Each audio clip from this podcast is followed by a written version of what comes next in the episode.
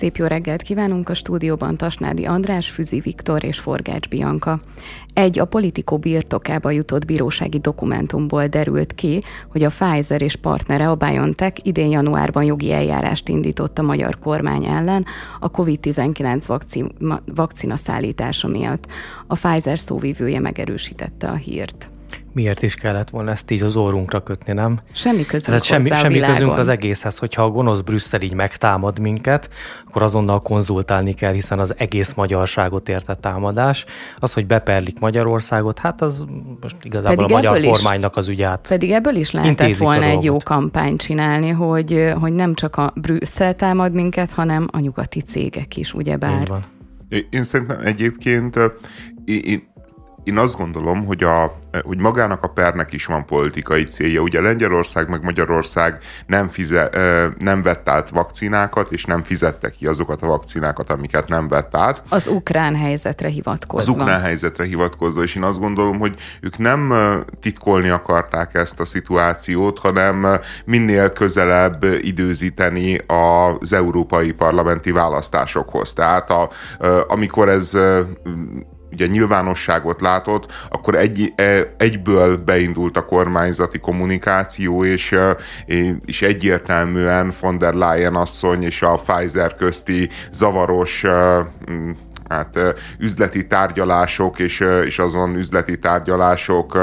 Hát ezt írta a Mandiner, viszont arra egyenlőre nincsen rálátásunk. A bírósági dokumentumok szerint az ukrán helyzetre hivatkozva nem fizetett a magyar kormány, nem pedig a Brüsszelben kibontakozó korrupciós ügy miatt, ami ugye ezeket a vakcinákat érinti. És én óriási különbséget látok a kettő között. Hogyha azt mondta volna a magyar kormány, hogy azért nem fizetünk, mert ennek ennek az ügynek a tisztázását meg szeretnénk várni, hogy mi lesz a kimenetele, volt korrupció, nem volt korrupció, az szerintem egy teljesen másik történet, mint hogyha arról beszélünk, hogy hogy az ukrán helyzetre hivatkozunk, és azért nem fizetjük ki ezeket az egyébként megérkezett vakcinákat. Minden esetre egyébként megy egy ilyen egymásra mutogatás a magyar kormány meg az Európai Bizottság között magyar kormány így fogalmazott, az Európai Bizottságban a Pfizer beszerzéseket a korrupció gyanúja lengte körbe.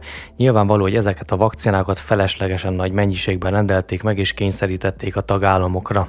Ezzel szemben az Európai Bizottság az Európai Bizottság nem vásárolt COVID-19 elleni oltóanyagot, hanem a tagállamokkal folytatott konzultációk alapján keretszerződéseket írt alá vakcinák beszerzéséről a gyógyszercégekkel. De szerintem valószínűleg mind a kettő igaz. Tehát, hogy, hogy egyik sem hazugság. Nyilván az Európai Unió részéről volt komoly nyomás a kormányzatokon, hogy közösen szerezzünk be, illetve az, hogy Európa védekezzen, és hogy a Pfizer a jó megoldás, és, és nyilvánvalóan a, a kormányzat az, amelyik a végén fixálta, hogy körülbelül mennyi oltásra lehet szükség. Én még visszatérek erre a Viszmajorra, hogy, hogy én pont azért gondolom, hogy, hogy ez az egész, ez ilyen kicsit, kicsit ilyen kamu és, és ilyen provokáció ugyanús a kormányzat részéről, mert, mert ez a Viszmajor, ez szinte 99% hogy nem áll meg. Tehát az ukrajnai háborúra, tehát nem minket támadtak meg, az ukrajnai háborúra Viszmajorként hivatkozni, miközben egy egyébként az ország... Jó, hát a rendeleti kormányzással is megcsinálják, hogy arra hivatkoznak, úgyhogy világos, hogy a választópolgárok torkán ezt egyel könnyebb lenyomni, mint a, a Pfizernek beadni ezt a történetet. Igen, tehát hogy szerintem ők nem nyerni akarnak ezen a bírósági tárgyaláson, hanem a maguk narratíváját, politikai narratíváját erősíteni. Egyrésztről az, De hogy a háború... miért úgy kommunikálják, csak erre válaszolj nekem, mert nagyon érdekel, hogy akkor miért nem úgy kommunikálták, hogy addig nem szeretnének fizetni, amíg le nem zárul egy korrupciós vizsgálat ezzel kapcsolatban, mert az egy érthető, világos, felhasználható belpolitikában az Európai Uniós választásoknál, azt értem, de azt mondani, hogy azért nem fizetünk, mert a szomszéd országban háború van, azzal nagyon nehéz mit kezdeni, tehát nincs az az épeszű cég, aki azt mondja, hogy ja, hát jó, rendben, akkor nem kérjük azt a 60 millió eurót, így, így értjük. Hát valószínűleg bíróság sincsen, amelyik az ukrán háborúra hivatkozva elfogadja a Viszmajor e, szituációt, de, e, de szerintem azért van, hogy nem így kommunikálták, mert nem ők kommunikálták, ezt a politikó hozta ki, tehát ne, nem az ő térfelükön pattog most a labda, most jön át a kormányzati térfélre, ott meg úgy vannak vele, hogy, hogy nem akarják most elsütni az összes bombájukat, hiszen még messze az uniós választás ők e, ezen a, ezen a történeten keresztül be akarják mutatni azt, hogy ez az Európai Unió milyen egy rosszul működő, milyen egy korrupt dolog. Az, hogy most konkrétan mi az oka, amiért perelnek, az, az, az nyilván másodlagos olyan valószínűleg olyan dolgot kellett a jogászok által prezentálni, ami miatt a, a bíróság befogadja egyáltalán a keresetet, és lehet, hogy a Viszmajor volt például egy stabilabb jogi hivatkozás, ami biztosan tárgyalással jár, és nem, nem dobja vissza a, a tudom én, az eljáró bíróság. Se, sejtem, nincs egyébként, csak tippelgetek, de, de a lényeg az, hogy szerintem van egy kettős kommunikációs cél, és, és, és nyilvánvaló, hogy a, hogy a korrupcióra való hivatkozás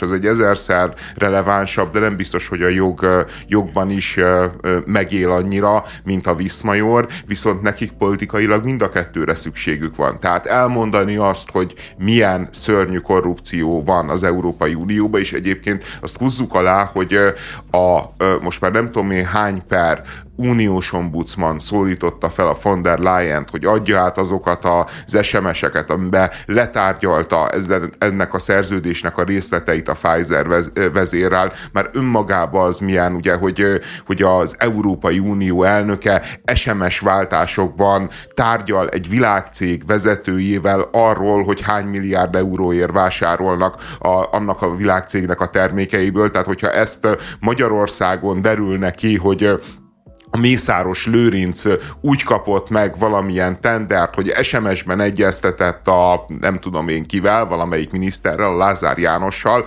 akkor teljesen Igen, jogosan és Magyarországon teljes... nem fordulhat elő. Szerintem elég, elég óvatosak ahhoz, hogy, hogy ne hagyjanak maguk Há, után szerintem, nyomot. Szerintem nyilván előfordul, de nincsen rá kézzelfogható bizonyíték, és ezért aztán nem is tud a sajtó ezen kattogni. De hogyha kiderülne, hogy ez megtörtént, akkor teljes joggal kattanna el rajta a balliberál liberális sajtó, és mondaná azt, hogy ez így balkáni állapotok. És most nézzük, hogy Brüsszelben ez zajlott, ez zajlik. Tehát, hogy ilyen működés van. És nekik fontos azért mindig elmondani, hogy azért itt háború van. Hogy azért ugye az országnak az állapota, az a gazdaság állapota, az az ukrajnai háború, meg a Covid járvány eredménye, ugye nem az ő kormányzásuk, nem a korrupció eredménye, és ezért van az, hogy szerintem mind a két témát folyamatosan próbálják napirenden tartani kicsit hátrébb lépnék a konkrét ügytől, és hát igen, hogyha megnézzük a, az ügynek a szereplőit, ezt a három szereplőt, a magyar kormány, az Európai Bizottság, meg a Pfizer,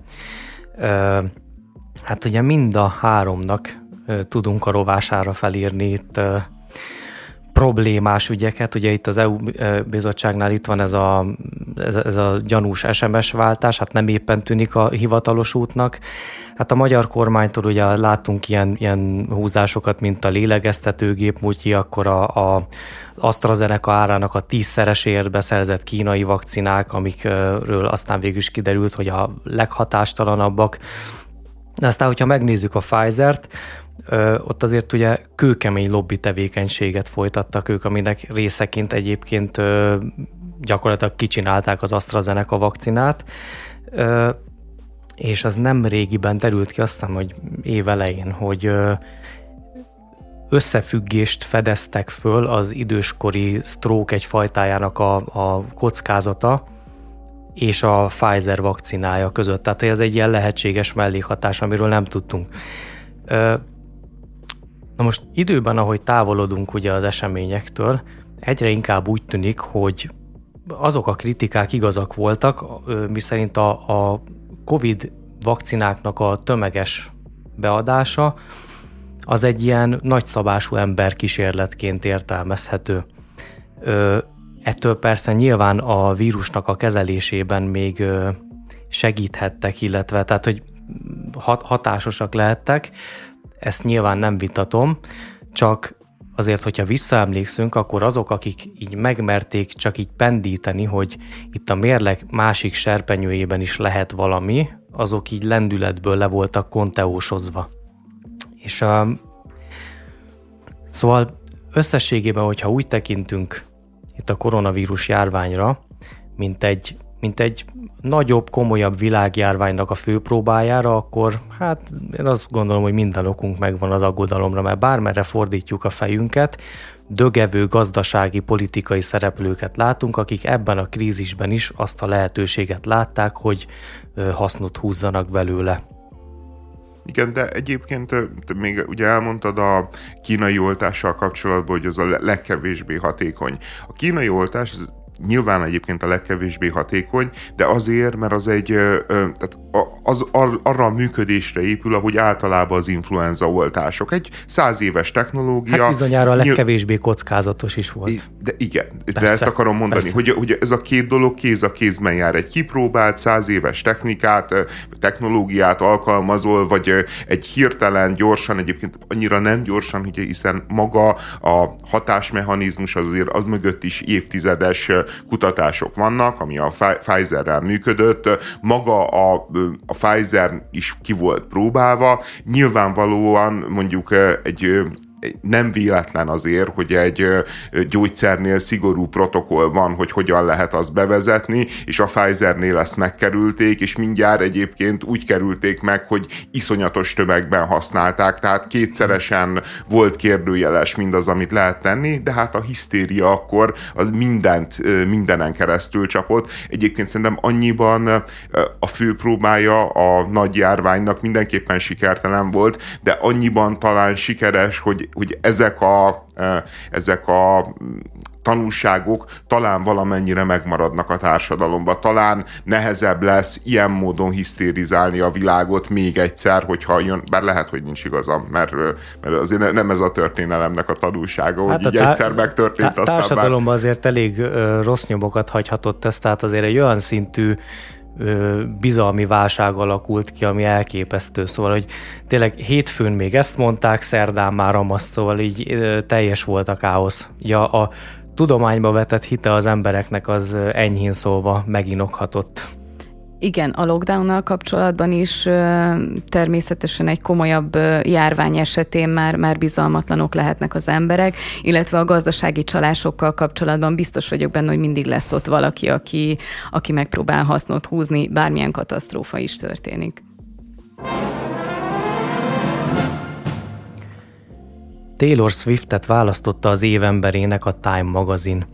Ezzel az amerikai énekesnő nem csak az első olyan nő, aki már kétszer szerepelt a Time évembere címlapján, de az első ember, akit művészeti területen elért hatása és teljesítménye miatt választottak ki. Hmm, én két megbeszélésre érdemes aspektusát látnám ennek a hírnek. Az egyik, hogy hát az egyik nyilván a, ez a Time magazin által osztogatott évembere titulus, ami hát finoman szólva is ellentmondásokkal teli másrésztről meg maga a Taylor Swift jelenség. Kezdjük akkor az elsővel. Hát nézzük, hogy milyen sorba illeszkedik Taylor Swift. Első hallásra ugye ilyen megtiszteltetésnek, irigylésre méltó, méltónak hathat, hogy valakit az évemberének választottak. Csak hát a Time magazin ezt a titulust nem épp csak Mahatma Gandhiknak, meg Winston Churchilleknek dobálja oda, most csak a legabszurdabbakat emelném ki időrendben visszafelé, hogy a vége üssön igazán. 2017-ben a MeToo mozgalom lett az év embere. Ennek az érdekessége, hogy Taylor Swift itt is ott volt a címlapon egyébként, tehát így sikerült neki dupláznia most. Á, 2000... így került fel így van, kétszer. Így, így kétszer, ah, igen. Cseles. igen. Okay. 2016-ban Donald Trump, 2011-ben a, a tüntető. A Taylor Swiftet? hogy micsoda? Zaklatták a Taylor Swiftet azért, vagy... Nem, két, csak így most mondom, hogy jó, visszafele, jó, hogy ki, kik, kik ja, voltak értem. az évemberei, így a, a legabszurdabbakat így kiemelve. 2011-ben a tüntető, 2007-ben Vladimir Putyin, 2006 nekem ez a kedvencem, te. Te. Mert hogy a Time szerint mindenki az évember, aki ö, alakítja, formálja a digitális társadalmat és akkor a magazinnak a címlapján egy, egy tükör volt, amiben magadat láttad. Tehát szerintem egyébként itt lehetett volna abba ezt az egészet, mert ez a legrohadtabb blöff a világon. 1988-ban a veszélyeztetett föld. Ugye ez a probléma azóta akkor megoldódott. Már, bocsánat, úgyhogy... de akkor háromszor volt Taylor Swift a címlapon, nem? Igen. Hát ahogyha te, akkor, akkor az még egy. Ó, tényleg. Csak hogy tényleg. egy kicsit pontosítsunk. E, igen, de akkor ezt rosszul írták meg, tehát én máshonnan vettem ezt az információt. Hogy Nem igen, baj, igen, de itt, itt akkor kijavítjuk háromszor. 1982-ben személyi számítógép, ugye itt, itt kezdett absztraktabb formát ölteni ez a dolog. 1979 Khomeini ajatolla, aki ugye nem ismerni, hát ő volt az, aki Salman Rushdie írót a Sátáni Versek című művéért halálra ítélte, és akkor most jön a doppergés, 1942 és 39 Stalin, 1938 Adolf Hitler. Most ezután ugye mindenki eldöntheti, hogy Taylor Swiftnek mekkora megtiszteltetés nőként kétszer szerepelni, bocs, háromszor azon a címlapon, amin ö, férfiként Stalin, ő tényleg csak kétszer szerepelt, mert ugye nem nézhetett már bele abba a tükörbe 2006-ba. Ö, Hát a Time-nak megvan a maga magyarázata erre az ellentmondásosságra. Hát ők, ugye azt mondják, hogy az évembere az nem szükségképpen egy pozitív jelző, mert hogy itt, itt arról lenne szó, hogy aki az adott évben a legnagyobb hatást gyakorolta a világra, az, azok, a, tehát azt választják az évemberévé az adott évben. Na most ennek van egy olyan kritikája, hogy akkor e szerint 2001-ben hát inkább Osama Bin Laden kellett volna, hogy legyen az évembere, mint a New Yorki polgármester, mert hogy abban az évben a New Yorki polgármester volt, illetve 99-ben választották az évszázad emberét, ez Albert Einstein volt, de hát így azért fölmerült, hogy Hitler itt is joggal pályázhatott volna, mert hát ö, sajnálatos módon, de mégiscsak a 20. századra egy, talán mondhatni egy jelentősebb hatás, ö, hatás gyakorolt. Szóval nekem, nekem akár is úgy tűnik, hogy a Time részéről egy blöffel állunk szemben, tehát nekem nagyon úgy tűnik, hogy inkább arról van itt szó, hogy néhány választásukkal beletenyereltek a fécezbe, és akkor ö, nem tehettek mást, így idővel átértelmezték ezt, a, ezt az évembere dolgot. Ö, tehát, hogy ha nem kell feltétlenül pozitív, pozitív titulusnak látnunk ezt, akkor már is ugye az nézi a rossz műsort, aki ö, Stalinra meg Hitlerre mutogat vissza. Jó, hát szerintem ebbe ilyen annyira kis stílű dolog belekötni, tehát, hogy Nyilván egyébként a 30-as években is más volt az embereknek, meg az újságíróknak az attitűdje, mint most, ez nyilván változik. Az, azért szerintem egy elfogadható érvelés, hogy így alapvetően a legnagyobb hatású embert keresik, és az is egy elfogadható dolog, hogy, hogy ezt egy játéknak fogjuk fel, és, és mondjuk Osama Bin Laden például kegyeleti és egyéb okok miatt nem rakjuk fel, mint ahogy érted, 45-ben sem rakták hát fel Hitlert. igen de, de, de Stalin, amikor felrakták 42-be, akkor pillanatnyilag az Egyesült Államok szövetségese volt, és éppen Hitler ellen harcolt. Tehát, hogy, hogy akkor azért Stalin semmiképpen sem volt egy negatív figura a nyugati közvélemény tekintetében, Tudjuk egyébként, hogy hogy működött Stalin, tudjuk, hogy mi volt a sztálinizmus, de, de akkor a nagy honvédő háborút jelentette, és nem a gulágot. Tehát értjük. Hát igen, minden attól függ, hogy honnan nézed, de nekem az az érdekes, hogyha picit visszamegyünk Taylor Swiftre, hogy valami olyasmit mondtál, hogy a művészete miatt került a, a címlapra. Igen, Viszont, igen. Az, e- az első olyan, aki a művészi teljesítménye De biztos, került, hogy ennek művészi teljesítménye van, nem pedig gazdasági, mert például... De teljesen egyértelmű. Tehát az, hogy, az, hogy maga, maga a cikkek is úgy hivatkoznak rá, hogy az idei turné a több mint 5 milliárd dollár termelt, akkor nekem egy picikét, ö, hát meginog a hitem abban, hogy biztosan a művészetről szól-e, nem uh-huh. pedig az, hogy valaho, valahogyan van gazdaságilag. Nagyon eltalálták ezt a turnét, nagyon jó helyen voltak, jó időzítés, nem tudom. Meg hát egyáltalán, hogyha a Time-nak ezt a koncepcióját nézzük, tudod, hogy az az ember, aki az adott évben a legnagyobb hatást gyakorolta a világra. Most az, hogy egy énekesnek egy turnéja nagyot ment, ez, ez most azt jelenti, hogy 2023-ban e, tényleg Taylor Swift volt a legnagyobb hatású ember a világon, tehát így Hát még azt is el tudom Van, fogadni, Vannak ilyen hogyha... hasraütésszerű választásaik is, én azt ha... érzem, és Taylor Swift ebbe a mintázatba illeszkedik. Szerintem tök jó lenne, hogyha ténylegesen lenne olyan ember, aki, akinek a művészete ilyen szinten áthatja egy, a, a modern korban, tehát mondjuk ma élő ember, akinek ilyen szinten áthatja a művészete a, a társadalmat,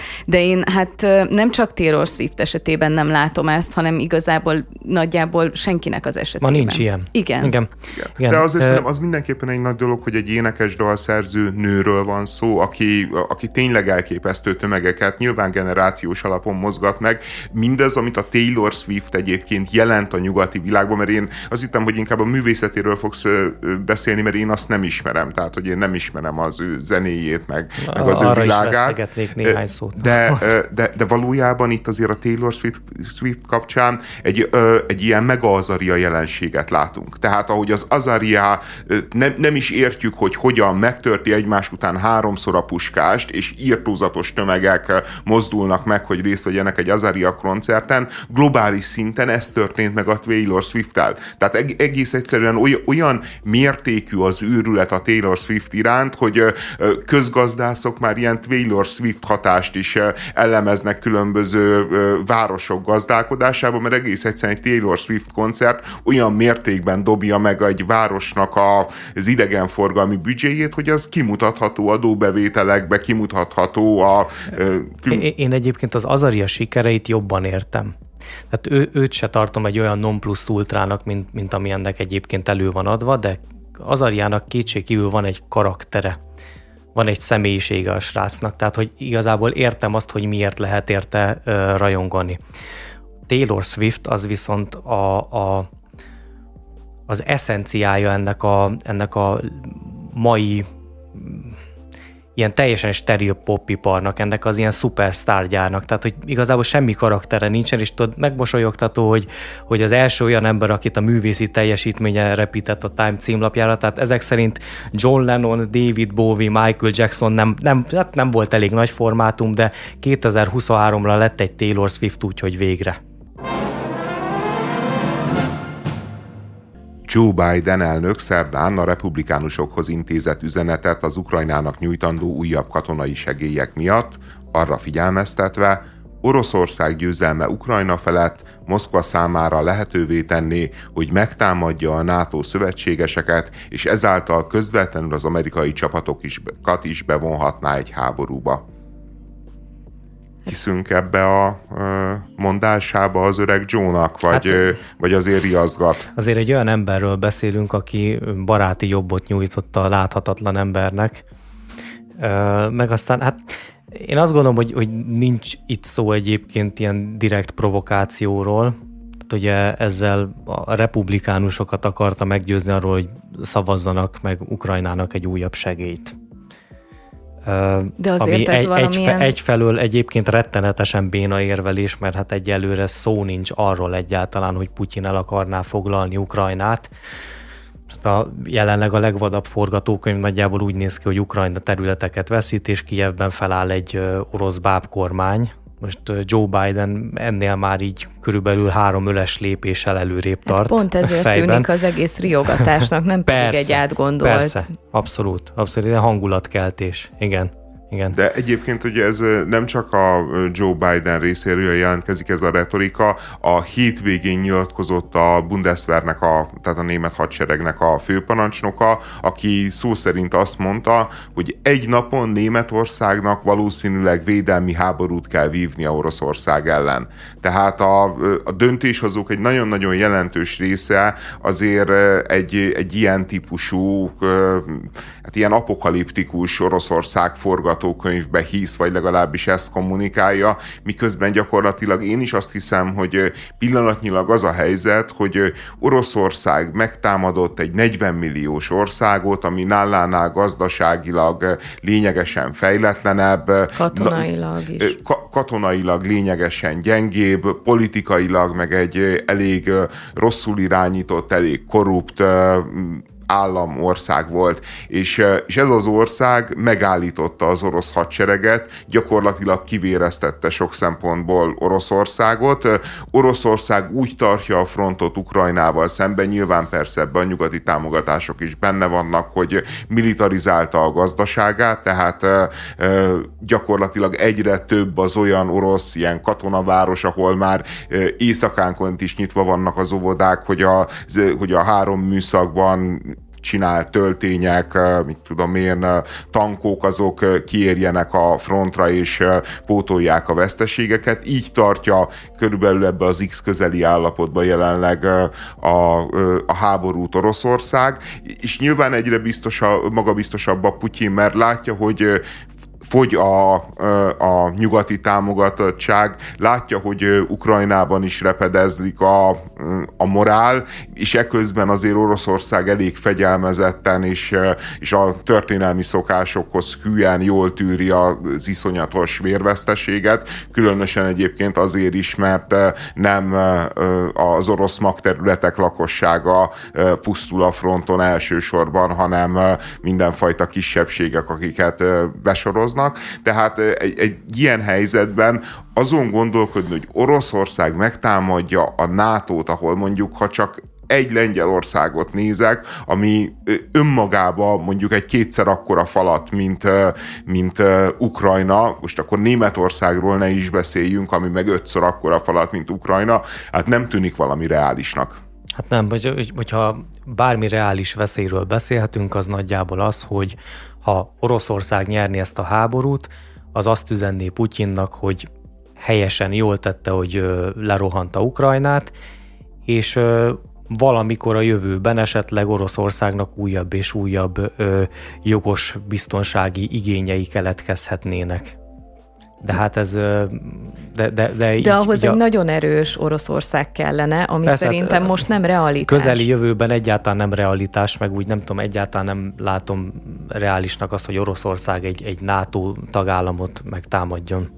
Igen, tehát amíg a NATO működik, amíg a szolidaritás működik, addig nehéz nagyon elképzelni azt, hogy, hogy Oroszország belevágjon egy ilyen kalandba. Mondjuk azt azért tegyük hozzá, hogy az ukrán kalandot is nagyon-nagyon nehéz volt elképzelni, és, és én is soha életemben nem gondoltam volna, hogy a kvázi két testvérnép ilyen módon egymásnak megy, és, és ilyen, ilyen módon vérfürdőt csinál, de, de hát megtörtént, tehát nyilván, nyilván Putyin az a, meg Oroszország az a világpolitikai tényező, ami kizárólag az erőből ért, de, de hát az erőt azért nem pusztán azzal lehet demonstrálni, hogy, hogy Ukrajna megveri Oroszországot, amire kvázi nincs is esély. Tehát, hogy én az, azt látom egyébként ebben a Biden nyilatkozatban igazán álságosnak, hogyha, hogyha az USA úgy állna be, be, bele ebbe a háborúba, hogy azt mondja, hogy kedves ukránok, mi kell nektek a győzelemhez, és mi azt visszük, akkor az egy, az egy mondás lenne. De amikor telj, amikor teljes egységfront volt még Ukrajna támogatásáról, akkor az amerikai elnök, aki a Joe Biden volt, azt mondta, hogy hát azért repülőket ne adjunk nekik. Hát végül is légierő nélkül is meg lehet nyerni egy háborút, miért ne? De azért ne adjunk nekik himarszokat. Nem baj, hogyha az oroszok ötszörös tüzérségi fölényben vannak, ne adjunk nekik, anélkül is meg lehet nyerni a háborút. Aztán himarszot adnak, talán előbb-utóbb mennek az F-16-osok, de, de gyakorlatilag az a helyzet, hogy Ukrajna felfegyverzésével nagyon-nagyon sokáig vártak, nagyon-nagyon sokáig kivárásos állásponton voltak, és gyakorlatilag most már az ukránoknak, ha bármilyen eredményt el akarnak érni, olyan erődrendszereken kell átvágniuk magukat, amiket az elmúlt egy-két évben felépítettek az oroszok, piacok, amelyeken átmenni lényegesen nagyobb katonai teljesítmény és harcászati feladat, mint mondjuk egy évvel ezelőtt még a szedett-vetett rövészárkokon, mit tudom én, tanktámadást indítani, vagy gyalogsági rohamot. Tehát, hogy ne, tehát én azt látom, hogy van egy komoly hiba, meg, meg van egy nagyon-nagyon elcseszett gondolkodás, amit egyébként be kéne vallani, és, és amit meg kéne vallani, mert egyébként ez az ukrán politikai vezetésnek is nagyobb mozgásteret enged a saját közvéleménye és a saját hadserege felé az ügyben, hogy mi is a reális célja ennek a háborúnak most már, mit érdemes miért érdemes harcolnunk és me- meghalnunk. De ez most és definiálható szerinted?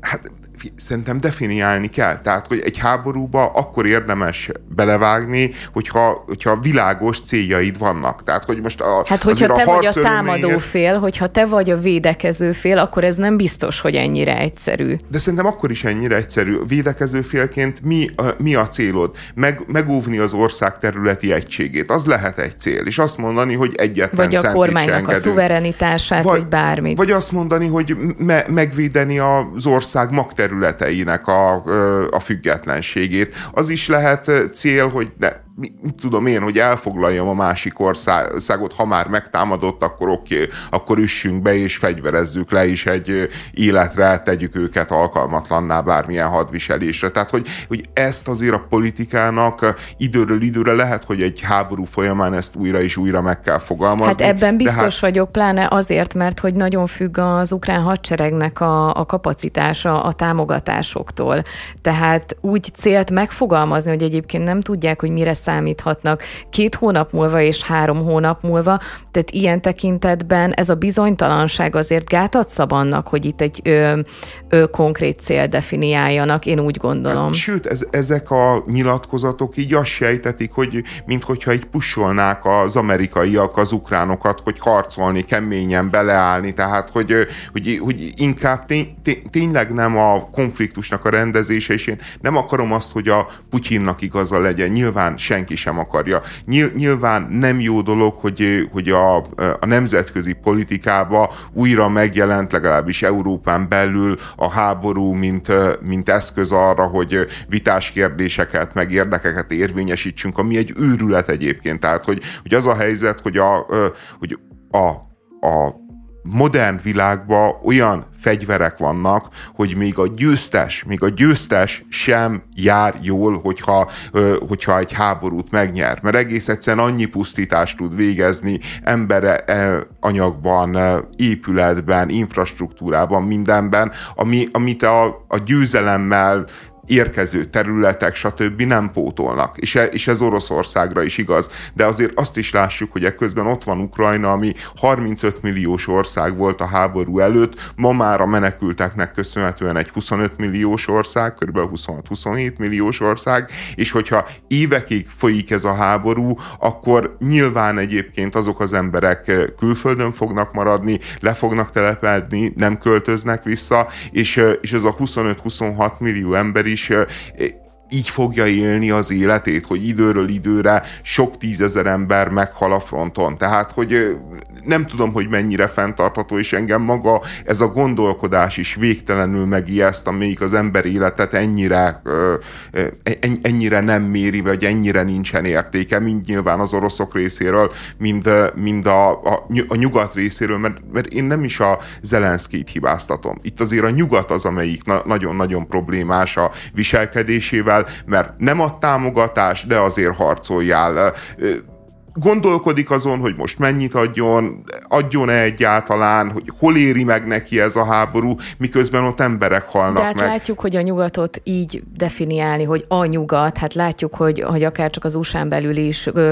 vita tárgyát képezi azt, hogy támogassák-e Ukrajnát, vagy hogy milyen mértékben De támogassák. Abban nagy egység volt, hogy nem adnak nekik repülőket. Abban nagy egység volt, hogy, egy, hogy nem adnak Himarszot egy csomó ideig. Németország egyébként a háború elején az első csomagok, amiket küldött a, ugye a szociáldemokrata baloldali kormányzat, azokban nem voltak fegyverek, hanem mindenféle sisakokat, meg nem tudom én miket küldtek Ukrajnának, hát nyilván nem arra volt elsősorban szükségük. Akkor az volt volt az álláspont, nagyon egységes álláspont egyébként, hogy hát, hogy Németország fegyverrel nem vesz részt egy konfliktusban. Hát azért ennyire egységesen látni ezt az egész helyzetet, ami másfél éve tart, tehát én, én azért ennél, ennél ö, ö, picit különbözőbbnek látom ezeket a kérdéseket.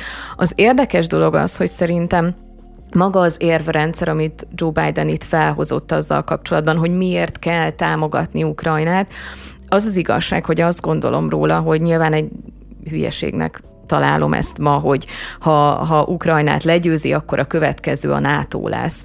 Ö, nyilván ennek most nincsen realitása, viszont másik szempontból nem tudom, hogy mi mással érvelhetne.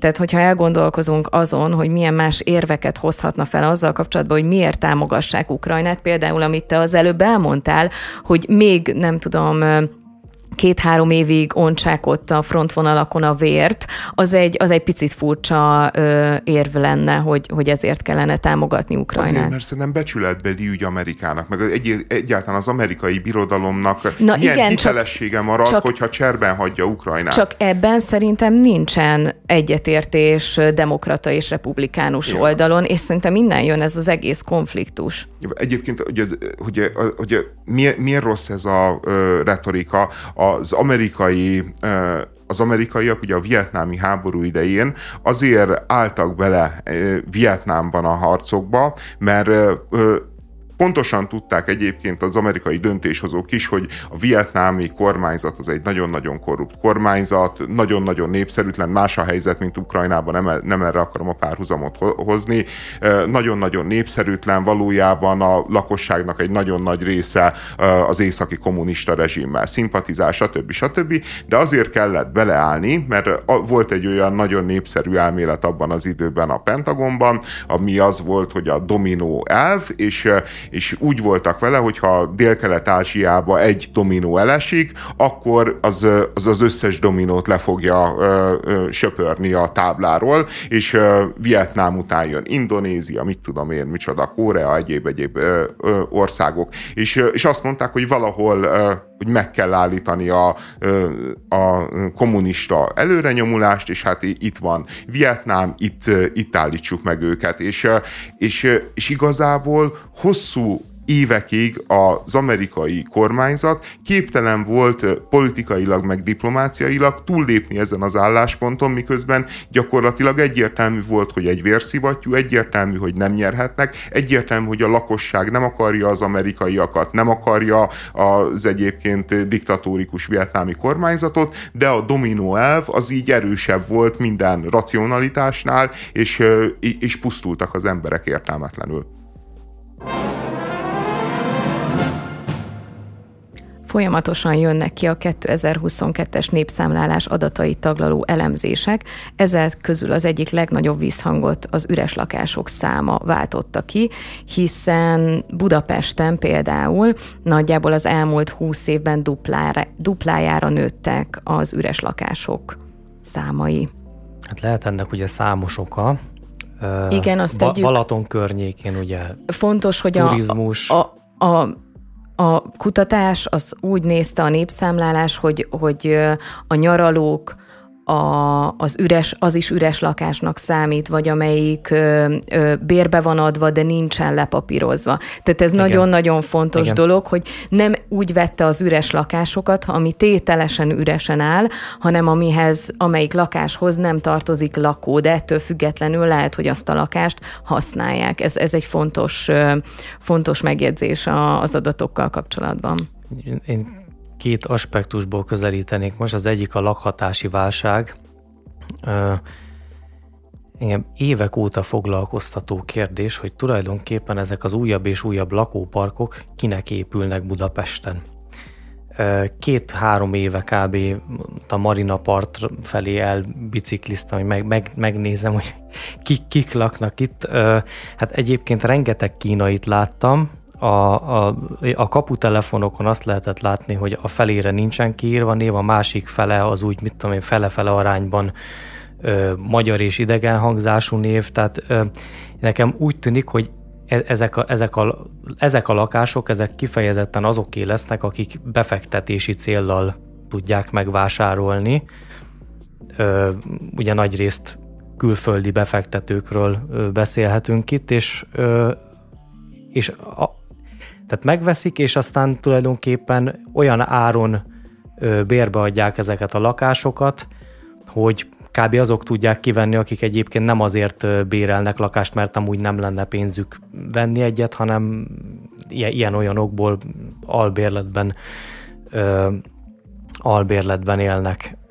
Tehát végső soron azt látom, ja hát igen, meg hát a másik, másik, hogy azért épülnek, hogy a rendszer kegyeibe fogadott építőipari cégeket ellássák megbízásokkal. Nekem legalábbis Ez más, azért... más magyarázatom nincsen, mert azt látom, hogy, hogy épülnek az újabb és újabb és újabb lakóparkok, mégis lakhatási válság van, és, és tulajdonképpen azok nem kerülnek egy lépéssel sem közelebb a megoldáshoz, akiket ez a lakhatási válság érint. Ebben igazad van viszont azt állítani, hogy nincsen kereslet ezekre az új építésű lakóparkokra. Ez most kezd el igazzá válni, hogy nagyjából két millió forint per négyzetméter állnál tartanak a, az új építésű lakásoknak a, az árai azért ez egészen szerintem a, a Covidig ez nem volt így. Tehát iszonyatosan sok projekt volt, és amennyire én tudom, ezeket a lakásokat el tudták adni, az más kérdés, amit pedzegetsz, hogy nem feltétlenül oda, oda összpontosul ez a, ez a lakóingatlan mennyiség, ahol a legnagyobb szükség lenne rá, ebben, ebben teljes mértékben igazad van, viszont az, hogy kereslet nélkül épültek volna tömegével ezek a lakóparkok, ez, ez viszont nincsen így, ez most újonnan van így. Én, én, nem, nem, ér, én egyébként mondom, nem, ne, én egyébként nem értem, hanem... hogy a befektetési célú lakással, vásárlással mi a baj. Tehát miért baj az bárkinek Budapesten, Magyarországon, hogy mondjuk egy német, vagy egy kínai, vagy vagy egy, mit tudom én, egy koreai úgy dönt, hogy vesz Magyarországon Vannak egy helyek, befekteti... ahol ezt nem engedik. Tehát te külföldi állampolgárként van ilyen hely, vehetsz ingatlan, de, ö, de nem adhatod ki. Tehát de, ilyen... és, és ez mi, miért lenne? Hát azért, mert valamilyen tekintetben szerintem felveri az árakat. Tehát, és, ez, és ez valószínűleg probléma. Tehát az, hogy nem a magyar embereknek a pénztárcájához van igazítva a, a magyar ingatlanipar, ez szerintem egy, vagy ingatlanpiac, az szerintem egyértelmű. Hogy mi lenne a külföldi befektetők nélkül, ez egy nagyon jó kérdés, nem tudom elmondani. Lehet, hogy rosszabb lenne a helyzet, szerintem mert lehet, hogy nem... De, de azért ezek alapvető közgazdasági összefüggések. De ezeket tehát... a kérdéseket szerintem fel lehet tenni, viszont az sem feltétlenül egy egy ilyen kényes piacnál, mint az ingatlan piac, hogy így bedobják a gyeplőt, és akkor majd lesz, ami lesz. Tehát ez sem feltétlenül egy jó út, pláne úgy, hogy azért azt ne felejtsük el, hogy ma Magyarországon az egyik oka annak, hogy ilyen baromi drágák az ingatlanok, kifejezetten az új, új építésű ingatlanokról beszélek, hogy az építőipari árak pont a kormány közelsége miatt nagyon-nagyon fel vannak verve.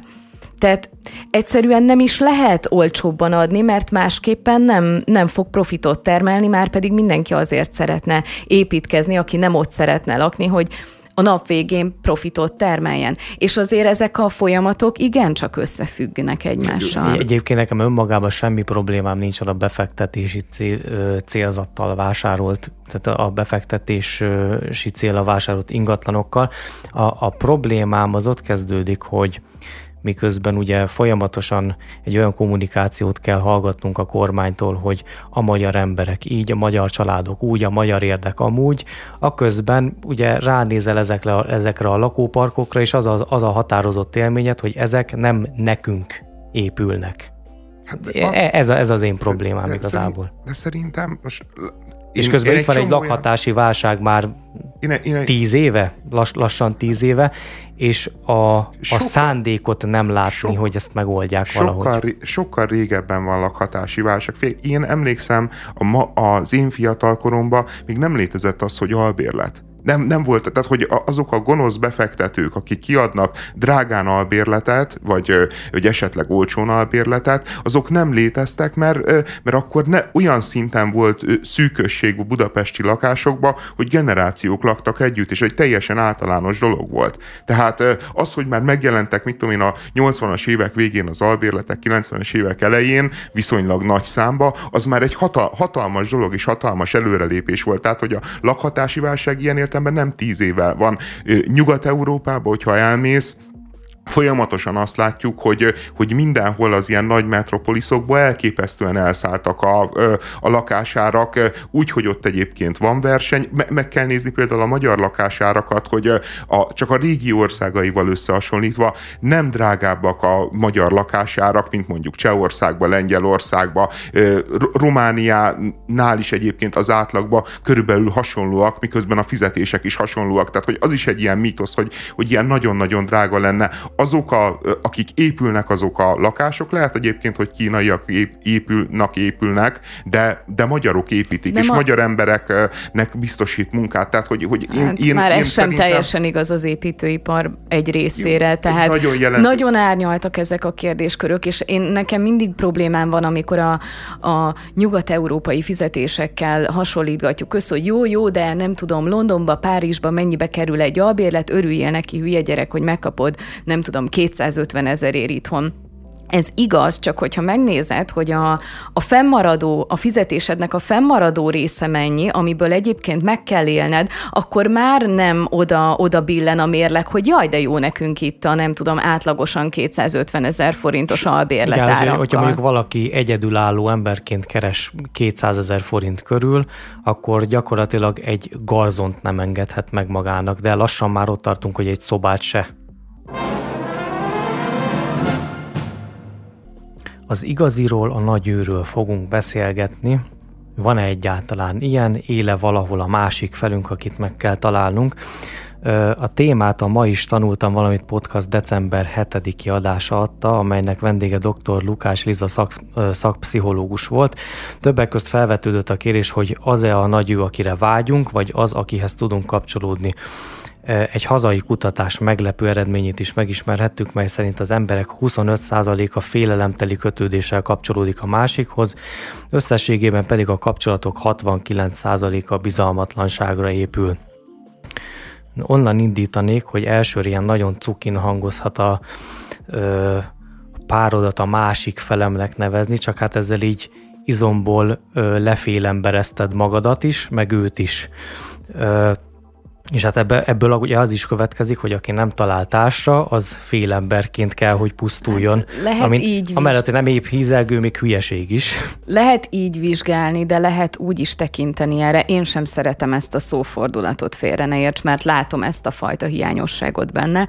Viszont ha úgy használod ezt a szófordulatot, hogy elismered azt, hogy vannak hibáid, hiányosságaid, és valamilyen tekintetben úgy érzed, hogy a másik ember ezt jól kezeli, jól reagál rá, akár most ez közhelyesen hangzik, de kiegészít, most nem feltétlenül úgy, hogy hogy megjavít téged, hanem egyszerűen mondjuk van egy szokásod, amit egyszerűen, hogyha csak ő elvisel és jól tud kezelni, az már egy mondjuk rossz szokásod.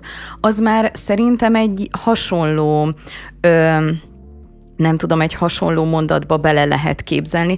Tehát nem feltétlenül ha nem feltétlenül az a megközelítése ennek, hogy én akkor félember vagyok a másik nélkül, de szerintem az is egy picit túlzás, amikor úgy tekintesz magadra, mintha te lennél a tökéletesség mintaképe, akinek nincsen szüksége arra, hogy, hogy néha nem megváltoztassák, de, de hogy néha terelgessék, vagy néha ö, kiegészítsék, vagy egyszerűen csak egy rossz berögződésére valaki jól tudjon reagálni. Nekem van egy megközelítés, ami jobban tetszik, mint ez a másik felem. Amikor azt mondjuk, hogy ö, a, a párkapcsolat az arról szól, hogy a két énből megszületik a mi. Mert itt ugye arról beszélünk, hogy alapból ott van két egész, és abból születik egy ilyen nagyobb, erősebb egész.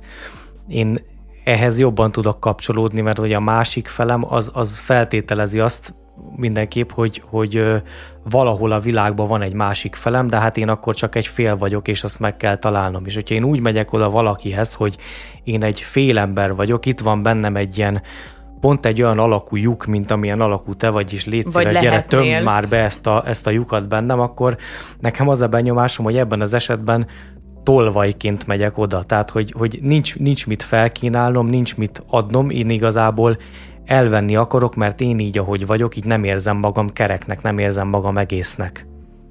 De hogyha a másik is így érzi, tehát hogy én, most én szerintem ez, e, hogy mi az embernek a megközelítése így a párkapcsolatokhoz, az, az nagyon egyénileg változik. Én abban semmi rosszat nem látok, hogyha valaki azt mondja, hogy ő egyedül, egyedül az ember szociális lény, tehát hogy ennek azért van egy mély pszichológiai igazsága is, hogy egyedül ő nem teljes, hogy ő egy, egyedül a világban, végtelenül magányos, és, és hogy kell, kell valaki, aki, akivel együtt egy közösséget, családot tud alapítani, együtt tudnak élni, tehát hogy én szerintem ez egy Igen, val- valójában de, de, egy jó dolog. De más az, más az, amikor arról beszélünk, hogy neked van egy ilyen érzelmi szükségleted, meg más az, amikor te egy ilyen szerencsétlen, nyomorult, toprongy embernek érzed magad, akit, akit, akiért, hogyha eljön a megváltó szerelem, akkor hirtelen minden a helyére kerül. De Viktor, ezt szerintem senki nem így érti De ezt én a volt, másik én felem. voltam ilyenbe. Tényleg? Voltam ilyenbe, Szerintem igen. nagyjából mindenki. Kora 20 éveimben.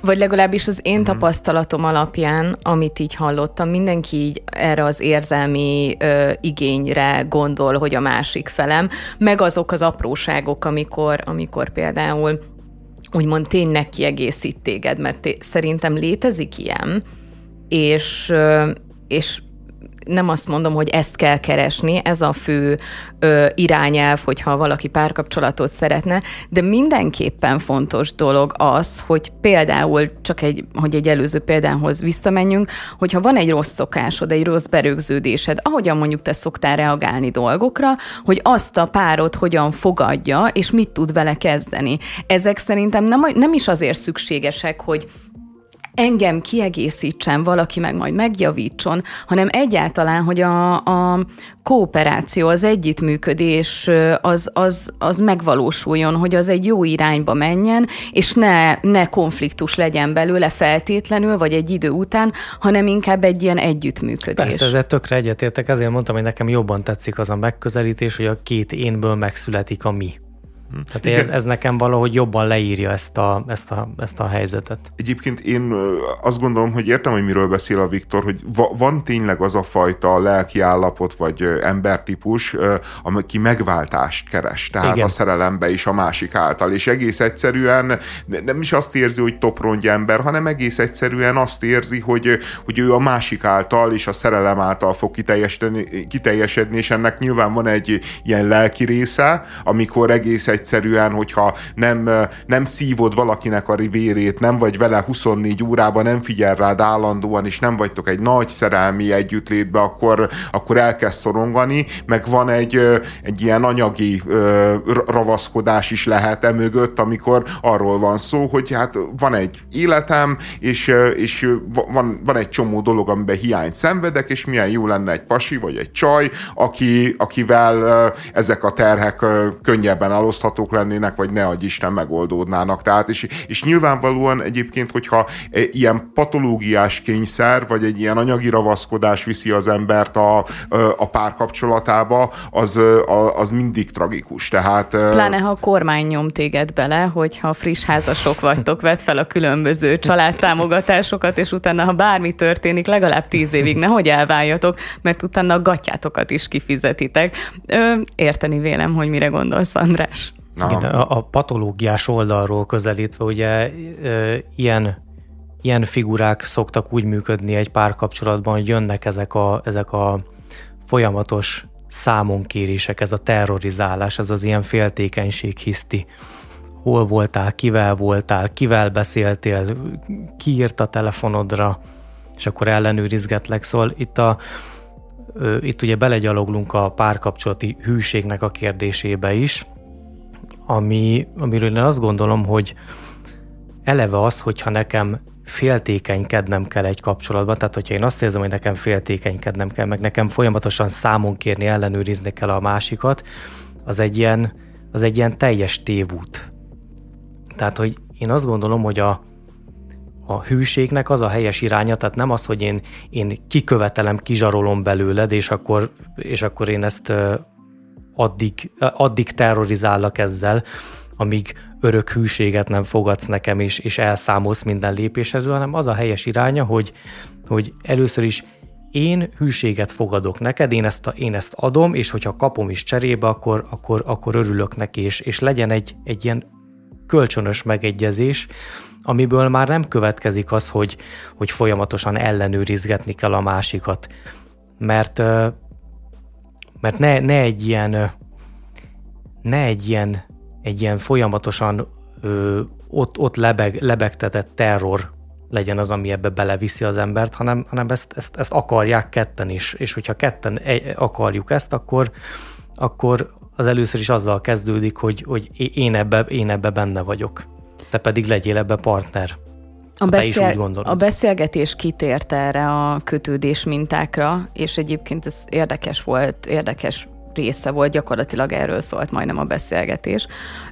És nagyjából kitértek erre, hogy valahol, hogyha te mondjuk a szüleitől egy hasonló mintát kaptál, akkor ez a számonkérés, ez nem feltétlenül egy olyan dolog, amit te így tudatosan eldöntöttél magadba, hogy te nem bízol ebben a másik emberbe, és te számon szeretnéd kérni őt, hanem hanem egyszerűen ilyen, ilyen tapasztalataid voltak, akár a szüleitől, akár egy előző kapcsolatból, és valamilyen tekintetben ez ilyen rutinná válik benned. Mm. Illetve valakinek ez a szeretet nyelve, hogy ő, ő ettől érzi, hogy, hogy törődik a másikkal, és ne legyél abban annyira biztos, hogy nem feltétlenül igaz az, hogy nincs olyan ember, aki, aki ezt szívesen fogadja, hogy jaj, a másik törődik velem, olyan sok figyelmet kapok tőle, hiszen mindig megkeres. Nem gondolom, hogy egy egészséges működésmód, félre ne érts, de el tudom képzelni, hogy valahol van két ember, aki ilyen módon tud jól együttműködni, hogy az egyik aggódik a másikért, és a másik a, ezt az aggodalmat, ezt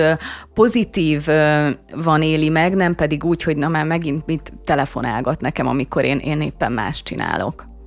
Nekem a bizalmatlanság egyébként, és ugye van ez a riasztó szám, hogy 69% a kapcsolatoknak bizalmatlanságra épül. Én én ezzel úgy vagyok, hogy, hogy szerintem minden felnőtt kapcsolatban van bizalmatlanság. Hogyha egész egyszerűen érett az ember személyisége, akkor mind önmagával, mind a világgal kapcsolatban rendelkezik annyi tapasztalattal, hogy látja, hogy ez a párkapcsolati dolog azért ez egy elég törékeny valami.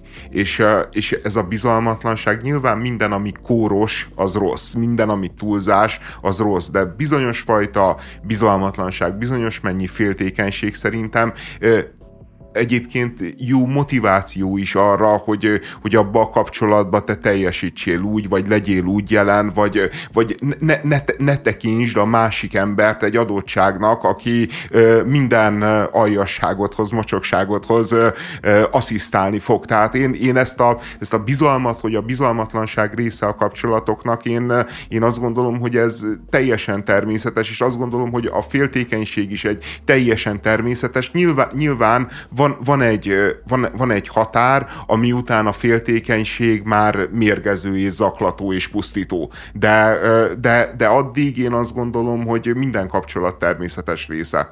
Meg ha jól értettem, ez a 69% a bizalmatlanságra épül, ez, hogyha jól értettem, akkor belefoglalja azt is, hogyha valaki magában nem biztos a, a partnerével kapcsolatban. Tehát nem abban, hogy, hogy a partnere meg fogja csalni, hanem hogy elég jó vagyok annak a, az embernek, és ez szerintem nagyon-nagyon gyakran előfordul, mert az ember rengeteg szorongással él együtt, és ez is egy típusú szorongás, amikor azon morfondírozol, hogy el tudom végezni ezt a munkát úgy, ahogy rám bízták, biztos, hogy olyan lesz a végeredmény. Ugyanez a kapcsolatokban is szerintem rettentően gyak- gyakori. Egyébként én azt vitatnám, hogy szükségképpen minden ö, kapcsolatnak egy normális, természetes része lehet az, hogy, hogy ott bizalmatlanságot, féltékenység legyen. Azzal egyetértek, hogy a másikat ne tekintsük egy, egy adottságnak, és ezért, de, de tehát azt gondolom, hogy, hogy amikor nekem féltékenynek, meg bizalmatlannak kell lennem, akkor az már egy mulasztásnak a jele. Annak a mulasztásnak a jele, hogy, hogy, hogy nem, ta, talán, talán nem foglalkozok annyit ezzel a kapcsolattal, nem foglalkozok annyit a másik emberrel, mint, mint amennyit kellene és akkor ezért, és akkor ezért bennem ilyen biz, bizonytalanságok vannak. Tehát ezt mondom, hogy a belső szorongásod is de, de, de nem hozzájárul. Igen, igen, igen. Tehát, hogy hogy ta, talán, talán nem, nem, vagyok, nem vagyok annyira jó parti neki, hogy, hogy most csúnyán fogalmazva, hogy ne akarjon mást keresni, vagy hogyha nem is az, hogy más keresni, hanem hogyha szembe jön egy, egy nálam jobb, akkor, akkor az esetleg elveszi tőlem. De, de szerintem az félreértés, hogy kell érezned, nem kell semmit se érezned, de szerintem az egy egészséges dolog, ha az ember felteszi magának időről idére azt a kérdést, hogy jól működöm-e. Biztos persze, eleget foglalkozom persze. vele, biztos, hogy nem foglalkozom vele túl sokat, biztos, hogy nem megyek az adjára. Tehát, hogy ezeket szerintem időről, tehát, hogy így magunkat, mint egy ilyen konstans jónak tekinteni nem, nem, a e- e- világba. Ez, ezzel teljesen egyetértek, ah, amit az nem, hanem, hanem tudod, ez a számon kéregetés, hogy kivel voltál, kivel találkozol, stb. Tehát, hogy ez, ez az, amit én, én valahogy így minden körülmények között betegesnek érzek. Látod, például engem ez egyáltalán nem zavar. Tehát, hogy én, én szerintem most ezt nevezhetjük számonkérésnek is, de tudod, ki nevezi számonkérésnek, aki, aki azt érzi, hogy számon kérhető rajta valami, mert hogyha tőlem megkérdezett, hogy hol voltam, mit csináltam, stb., és hogyha nem jártam tilosba, akkor nagyon-nagyon szívesen elmondom, hogy ott voltam Bélával, találkoztam Katival, mit tudom én, voltunk moziba, stb., Aha, de hát csak barátok volt. vagyunk. Na a reakció nem mindegy, hogy mi a, mi a reakció Katira, és adott esetben én el tudom azt képzelni, hogy, hogy van egy ilyen egészséges, na, a Kati is, igen, még mindig jó forrónadrág volt rajta? De ennek is szerintem van egy olyan típusa, ami nem toxikus. Tehát szerintem ezzel erre is rá lehet kérdezni, lehet beszélgetni, meg nem tudom, én legalábbis úgy vagyok vele, hogy én kíváncsi vagyok a, a páromnak a, a, az emberi kapcsolataira is, de ez lehet, hogy egy ilyen női sajátosság, hogy én például meg szoktam nem, kérdezni. normális dolog, én is megszoktam. De az, hogy, még, ne, de az még nem számonkérés szerintem. De lehet, Tehát hogy valakinek nem, nem, nem az. Mindegy, hogy, nem mindegy, hogy milyen hangsúlya van feltéve az a kérdés. Ebben biztos vagyok, hogy nem mindegy, de abban is biztos vagyok, hogy valakinek már csak a kérdés feltevés, hogy nem tudom, találkozik a fiúkkal. Na és kik voltak ott, miről beszélgettetek? Tehát lehet, hogy valakinek már ez is túlmegy azon a határon, hogy már egy ilyen számonkérésnek tűnik, de lehet ebben egy sima érdeklődés is, hogy tényleg érdekel hmm. az, hogy kivel mit beszélgetett, vagy hogy mi van a barátaival.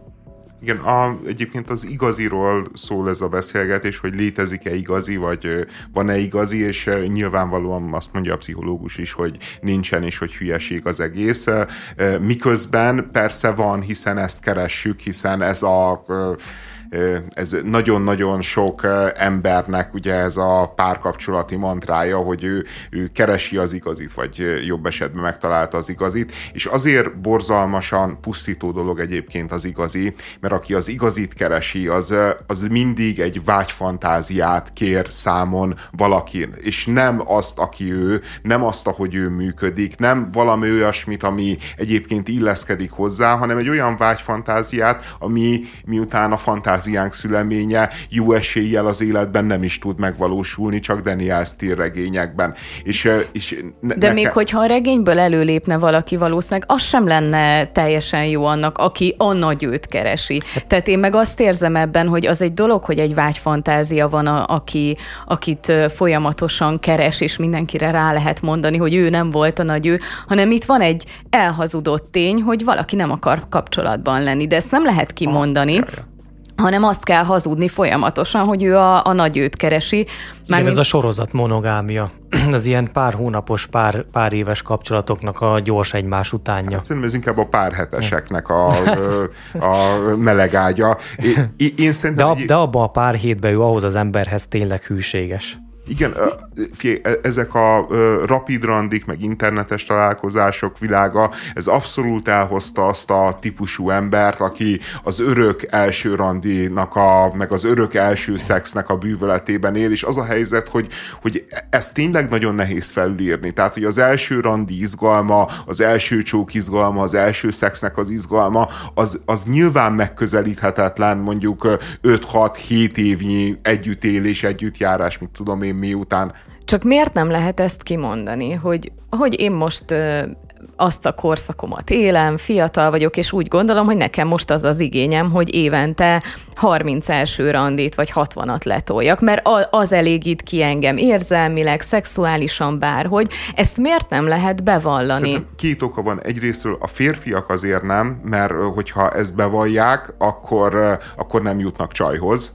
Mert, mert, mert, mert a nők viszont nem akarnak egy te, tehát még ha egy éjszakás kalandot is akarnak, azt nem akarják, hogy ők a tárgyai legyenek annak a, az, az egy éjszakás Ők akarják kalandnak. azt mondani, hogy hát ez Igen, ennyi volt. Ő, ők, ők, a, ők az állítmánya akarnak lenni annak az egy éjszakás kalandnak. A, a nők egyébként meg azért nem vallják be, mert, mert, mert részben nincsen rá szükségük, hiszen, hiszen nagyon-nagyon-nagyon sok férfi hajt a kegyeikre, tehát hogy azért az a helyzet, hogy mit tudom én, egy ilyen internetes ismerkedős oldalon a nő kezében van a, a döntés, és a nő kezében van a, a az a hatalom, ami randihoz vagy szexhez vezet, és nem a férfiak kezében, akik csak csurgatják a nyálukat. Másrészt egész egyszerűen szerintem azért is van, mert, mert a nőknek, még hogyha ezt az életet is élik, valójában nem ez az igazi vágyuk. Tehát, hogy, hogy, a, hogy a nők azok nem véletlen, hogy nincsen annyi női sorozatgyilkos, az az elmélet rá, hogy azért nincs annyi női sorozatgyilkos,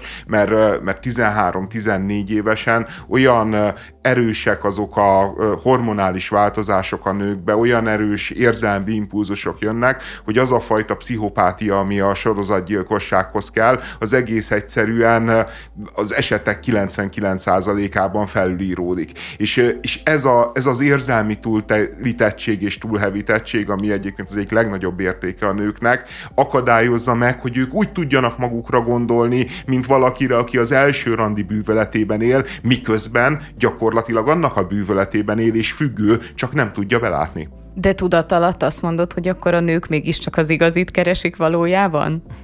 Vagy a nagy őt, bocsánat. A nők szerelmet keresnek, elköteleződést keresnek, a férfiak csak, meg szexet elsősorban. Csak bele van táplálva a nőkbe egy ilyen hazug vágyfantázia, hogy mi a szerelem, és hogy minek kellene lennie és ott meg ez a, ez a baromi nagy akadály. Egyébként a nagy ővel kapcsolatban szerintem a legnagyobb hazugság, hogy ez így egy, egyetlen ember, aki valahol ott van a világban, és ezt neked meg kell találnod. Tehát azért való, valójában sok-sok lehetséges nagy ő van, és szerintem azt De kell ezt, megtanulni, ezt hogy ha, a... ha, ha találtál egy ilyen embert, akkor, akkor azzal meg tudja elégedni. De szerintem az, hogy több nagy ő van, ezt tudjuk a kereskedelmi tévés műsorokból ja, is. Ja, való igaz. A Blick szerint hosszú Katinkának különleges elvárásai voltak az olimpiai felkészülés idejére, úgy menne el a dubai edzőtáborba, hogy egy ötcsillagos szállodába lakna férjével és edzőjével, illetve gyerekével, illetve egy babysitterrel. És nyilván ezt az adófizetőknek kellene állnia.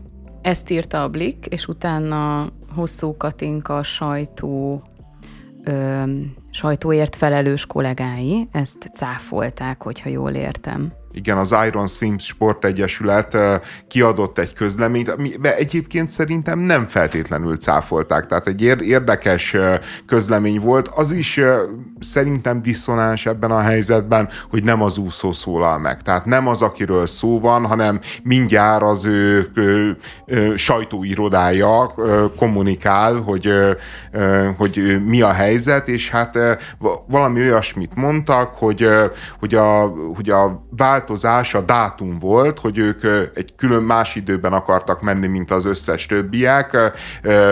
Vannak, mert hogy Katinka felkészülését tekintve ez jobban felel meg neki. Én el tudom képzelni, hogy mind a kettő teljesen igaz állítás, mert simán el tudom képzelni, hogy egy ötcsillagos helyen vannak a magyar úszók, úgy alapból is. Azt is simán el tudom képzelni, hogy, hogy ilyenkor nyilván az úszó szövetség köt valami megállapodást valami szállodával, nyilván egy csomó pénzt lealkudnak, mert többen mennek, csapat megy, stb.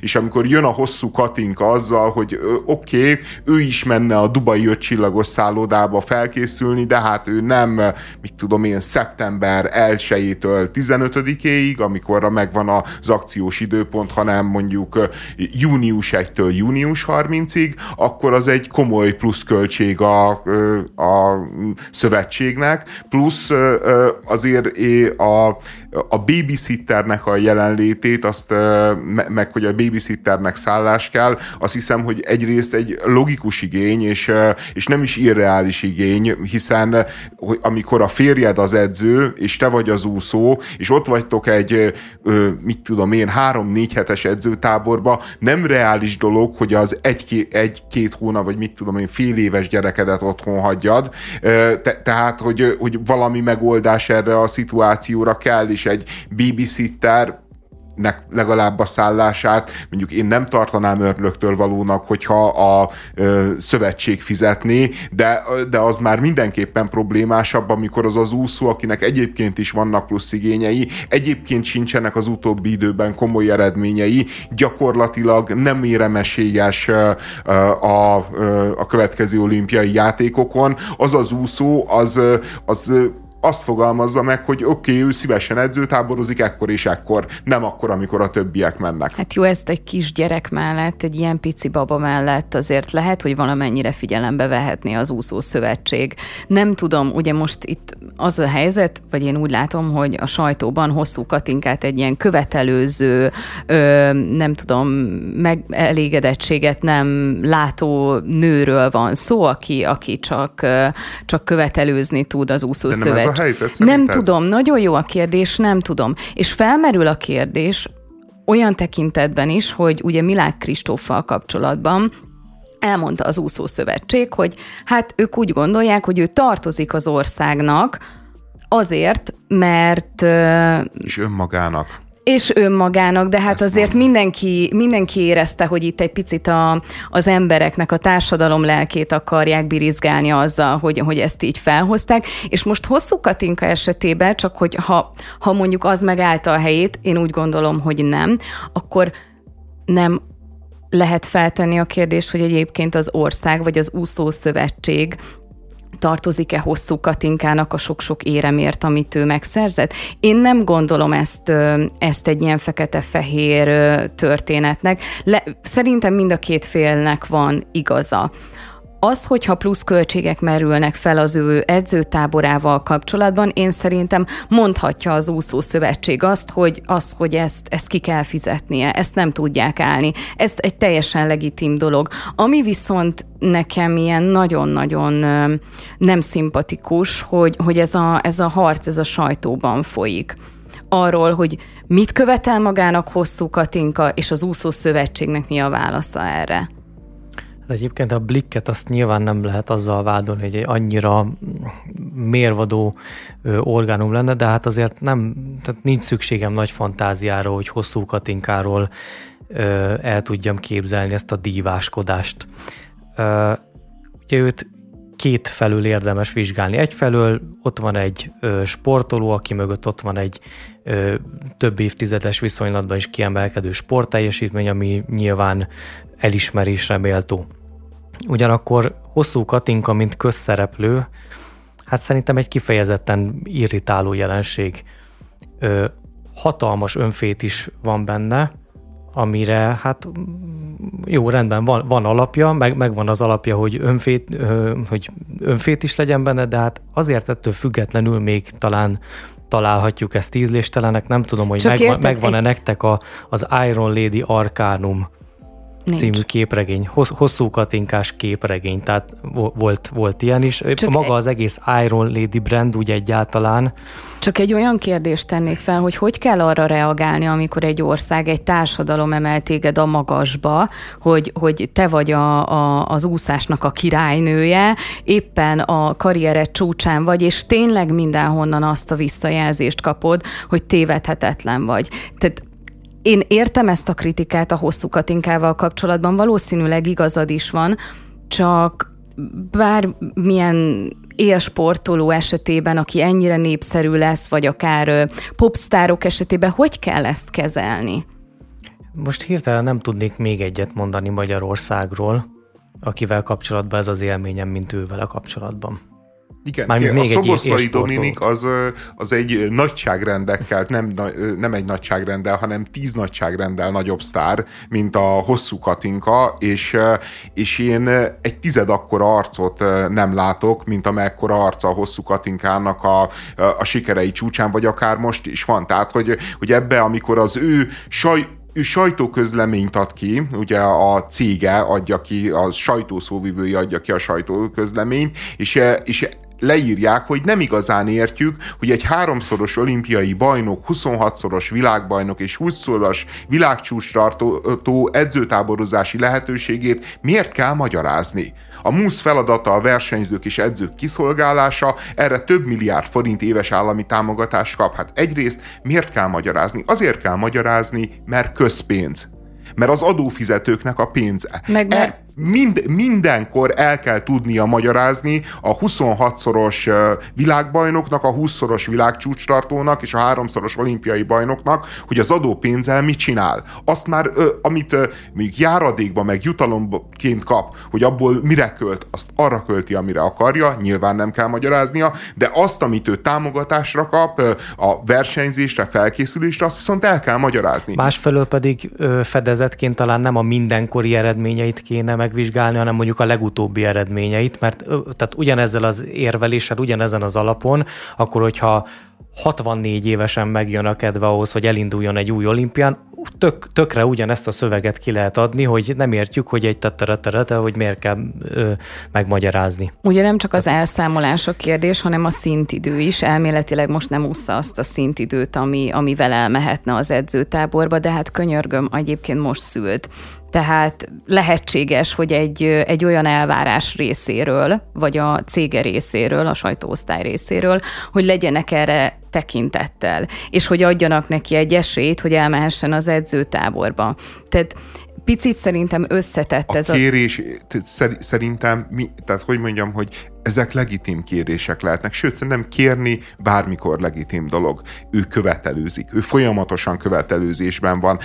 Gy- gyakorlatilag az van, hogy ezt nem azért kapja az úszószövetség ezeket az állami milliárdokat egyébként az Orbán Viktortól, mert ő azt szeretné, hogy kényeztessék az úszókat, hanem azért, mert szeretne olimpiai érmeket látni a vitrínbe. És, és az a helyzet, hogy pillanatnyilag még az se biztos, hogy a hosszú Katinka kijut-e az olimpiára, az meg egyéb egyébként, hogy ő ott nyerjen, vagy, vagy mondjuk dobogóra álljon, az szinte esélytelennek tűnik. Egyébként ilyen esetben szerintem nyugodtan lehet egy olyan szerződést kötni az úszószövetséggel, hogy amennyiben dobogóra áll, vagy amennyire első hatba lesz, kifizetik ö, utólag az edzőtáborozását, amennyiben nem, akkor meg nem fizetik ki. Tehát ezt is lehetne, csak ebben nyilván nem menne bele a hosszú Katinka, mert hát ő egy akkora sztár, meg annyi olimpiát nyert már, hogy, hogy vele szemben ne legyen el elvárása ez a társadalomnak, sőt ugye legutóbb azon hisztizett, hogy a férjurától meg akarják vonni a, a, az edző, a kiemelt edzői, nem tudom én milyen prémiumot, amire egyébként szakmai alapon nem lenne jogosult, csak annak köszönhetően kapja meg, hogy a hosszú Katinkának a férje, és mint férje így edzője is lett, és, és azért a nem tudom én pár százezer forintért is egy hatalmas hisztit rendezett, miközben kapja mostantól már az olimpiai járadékot, miközben súlyos százmilliókat kapott szintén az adófizetők pénzéből az olimpiai aranyérmek után, tehát hogy, hogy, hogy ez a nő tényleg olyan, hogy ezt az ország és, a, és az állam a tenyerén hordozza. Tehát, hogy ennél többet Magyarországon sportoló nem, nyilván nagy teljesítmény, nyilván, bár, bár nekem azért kétségeim vannak, amikor egy, egy az úszósporton belül egy nem is különösebben népszerű számban valaki hatalmas sikereket ér el, de, de nyilván a világrekordokat, meg a világelsőséges ne, nem, nem fontos, vagy, vagy ne, nem ildomos megkérdőjelezni, de azért azt feltehetjük magunknak, hogy vajon, ha mondjuk elmegyünk mondjuk Bécsbe, és leszólítunk száz random embert az utcán, abból hányan tudják, hogy hosszú Katinka melyik olimpián nyert, hányan tudják, hogy létezik-e egyáltalán az Iron Lady, és hány, hányan De tudják, ez... hogy ő magyar. Tehát, hogy, hogy mit jelent valójában ez az országnak, az országimásnak, amire nagyon sokszor szoktak hivatkozni, a nemzeti büszkeségünknek az Iron Lady-ség. Azért ezt is érdemes lenne egyszer körbejárni. Hát körbejárhatjuk, viszont szerintem akkor magunknak is érdemes feltenni a kérdés, hogy fel tudunk-e sorolni kettő osztrák olimpiai bajnokot, vagy, vagy nem, nem tudom. Tudunk, nem tudunk, nem mert tudunk. ezeknek semmi értéke nincsen az ország határokon túl. Arra jó, Viszont hogy... az ország határok határokon belül van, és szerintem inkább Igen, ez a fontos, és szerintem kár is ilyen tekintetben vizsgálni, hogy most hányan tudják, hogy ki az a hosszú katinka az ország határokon kívül. Mi sem tudjuk felsorolni azokat az élsportolókat, akik, akik nem magyar színekben. Hát én azért tudok élsportolókat felsorolni, akik Jó, nem akkor, magyar színekben. Akkor én nem tudok, lehet. Jó, van egy-kettő olyan karakter, aki tényleg át, át, átütötte azt a sajtó érdeklődést, a, ami... A, mit tudom én, a Bolt, az Usain Bolt, az, az igen, mert 100 méteres síkfutásba, olimpiákat, világbajnokságokat, De... rekordokat csinált egy olyan számba, amelyik, amelyik közérdeklődésre tart számon, és amit iszonyatosan mm. sokan csinálnak, tehát egy, egy hatalmas tömegből emelkedett ki, nem az, hogy van mondjuk abban a versenyszámban mondjuk 100-150 ember, aki hivatásosan ezzel foglalkozik. Szerintem azért ez egy nagyon nagy adag marketing is, amit oda kell tenni ahhoz, hogy valakinek ennyire ismert legyen a neve. Nyilvánvalóan mind a kettőhöz kell teljesítmény, és a sajtó, sajtó értéke az, az elkülönbözik egyébként az is nevetséges, hogy most megemelték az olimpiai díjakat, és azt mondta a kormányzat, hogy a Párizsi olimpiára az aranyérmet is kb. az összes helyezést ilyen, ilyen százalékban emelték meg, hogy a nem 50 millió lesz, mint négy éve, hanem 55 millió. És, és, és belegondolsz, hogy volt 30 vagy 40 százalék, hát inkább 40 százalék infláció a négy évvel ezelőtti, vagy bocsánat, négy évvel ezelőtti időponthoz képest, és 10 10%-kal emelnek, tehát gyakorlatilag egyébként most az állam is azt mondja, hogy 30%-kal kevesebb pénzt fizetnek értékben az olimpiai arany után, ezért ilyenkor jó lenne feltenni azt a kérdést, hogy, hogy négy évvel ezelőtt fizettünk túl sokat, vagy most fizetünk pofátlanul keveset. Tehát, hogy mert valamikor egy rossz döntés született, valamikor nem lett jól megmérve, hogy mennyit ér az az aranyérem, nem? Hát ez szerintem egy teljesen jellemző működésmód, amikor nem mindig tudják az inflációhoz hoz igazítani a teljesen mindegy a fizetést, vagy a járulékot, vagy amit éppen ö, olimpiai járulékként kapsz. Tehát egyszerűen ez, ez így van, hogyha ilyen 30, 30 százalékos inflációt írunk, akkor, akkor ez előfordul, és nem ott kellene keresni a kérdést, hogy miért nem ö, húzzák ö, oda minden, mindenféle költséget, kiadást, járulékot, ami ahol kellene lennie, hanem egyáltalán azon kéne elgondolkozni, hogy hogyan jött ez a három év alatt ilyen 30%-os infláció. Visszakanyarodva Katinkához, így az én szememben ez a sztori leginkább egy hullócsillagról szól, aki képtelen belátni, hogy kitelt az ideje, és, és képtelen méltósággal visszavonulni. A gyerekszülés erre szerintem a legjobb apropó lett volna, tehát 34 éves közvetlenül egy szülés után van, és, és el akar indulni egy olimpián, én amennyire én tudom, az úszósportban ez példátlan. És ezért én azt látom, hogy arról szól ez, hogy az Iron Lady-nek minden körülmények közt be kell bizonyítania, hogy ő előtte nincs lehetetlen, hogy van még benne. Miközben egyébként valójában, amit élsportolóként el lehet érni, azt ő elérte, és, és igazából már nincs mit bizonyítania ezen De a fronton. Ezzel kapcsolatban meg rossz érzésem van, mert én elfogadok minden kritikát, és szerintem bigazatok van abban, hogy, hogy hosszú Katinka viselkedése, ahogyan kommunikál ezekről a dolgokról, amikor a férjének az edzői juttatásával kapcsolatban megnyilatkozott, szerintem teljes mértékben igazatok van, amikor kritizáljátok.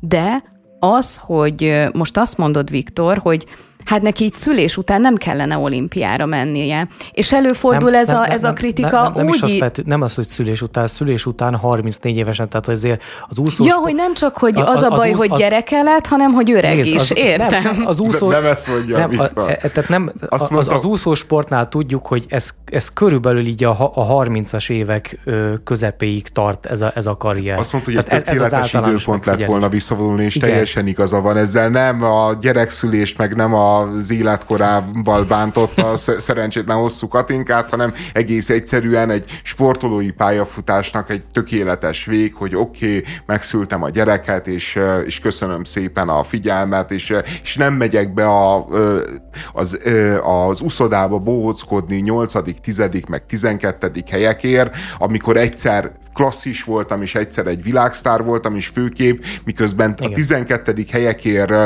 ö, kalimpálok, eközben meg nem hisztizek a sajtóban, hogy engem kezeljetek szupersztárként, és akarom a dubai edzőtábort a babysitterrel, meg az általam megjelölt időpontba. Igen, De... hát e- erről az jut eszembe, amikor Mihály Schumacher már a visszavonulása után egyszer csak megjelent újra valami, nem tudom, random csapatnál, tehát nem, nem a Ferrari-nál már, és akkor mit tudom én, ilyen, ilyen hatodik, hetedik, nyolcadik, nem tudom, ilyen, ilyen helyeken futott be. Ö, igaz, az ő részéről akkor egyáltalán nem láttuk ezt, a, ezt az arcoskodást, Szóval ennyiből egészségesebb volt a történet, de, de most igazából, ha belegondolsz, mi szükség volt arra, hogy egy hétszeres világbajnok ott bohóckodjon még néhány évet.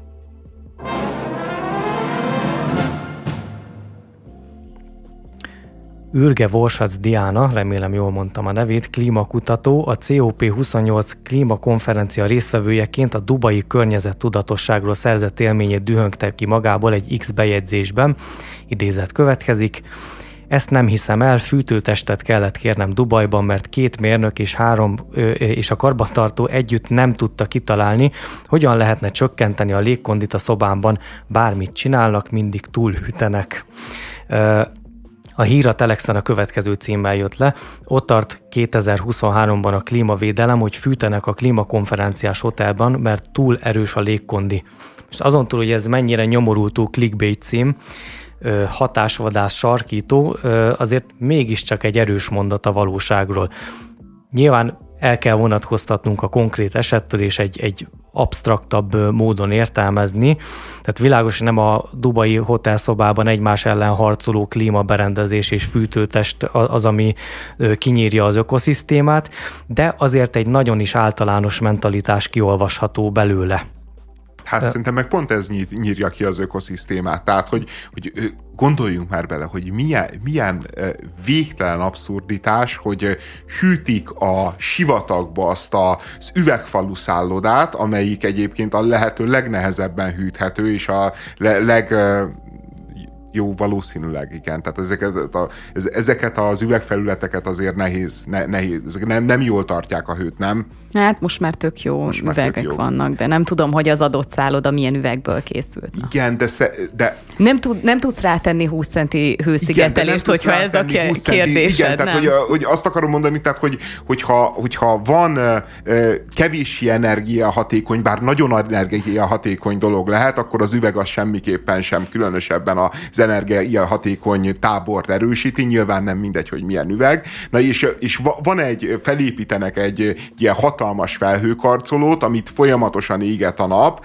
amit klímával hűtenek, majd amikor valaki fázik, akkor hoznak egy villanyradiátort, és, és azzal elkezdik fűteni a szobát, hogy, hogy ez így kb. minden benne van, és mindezt a klímakonferenciának a, a kellős az, az, az lenne a következő lépés, hogyha a radiátorral meg túl, túl melegszik a, a szoba, akkor be kell hozni egy, egy hűtőtestet is és akkor így három, három berendezés menjen egyszerre. Egy ventilátor még valahol elférne, nem? Biztos van valahol a raktárba, vagy és az a helyzet, hogy szerintem ez nem abszurdabb dolog, ami történik ebben a szállodai szobában Dubajban, mint ami Dubajban úgy általában történik azzal, hogy oda költözik a klímakonferencia, és, és ott megszakértik a klímát egyébként egy, egy olyan régióban, amelyik abban érdekelt, és abban világelső, hogy, hogy a széndiokszidot bányásza, és a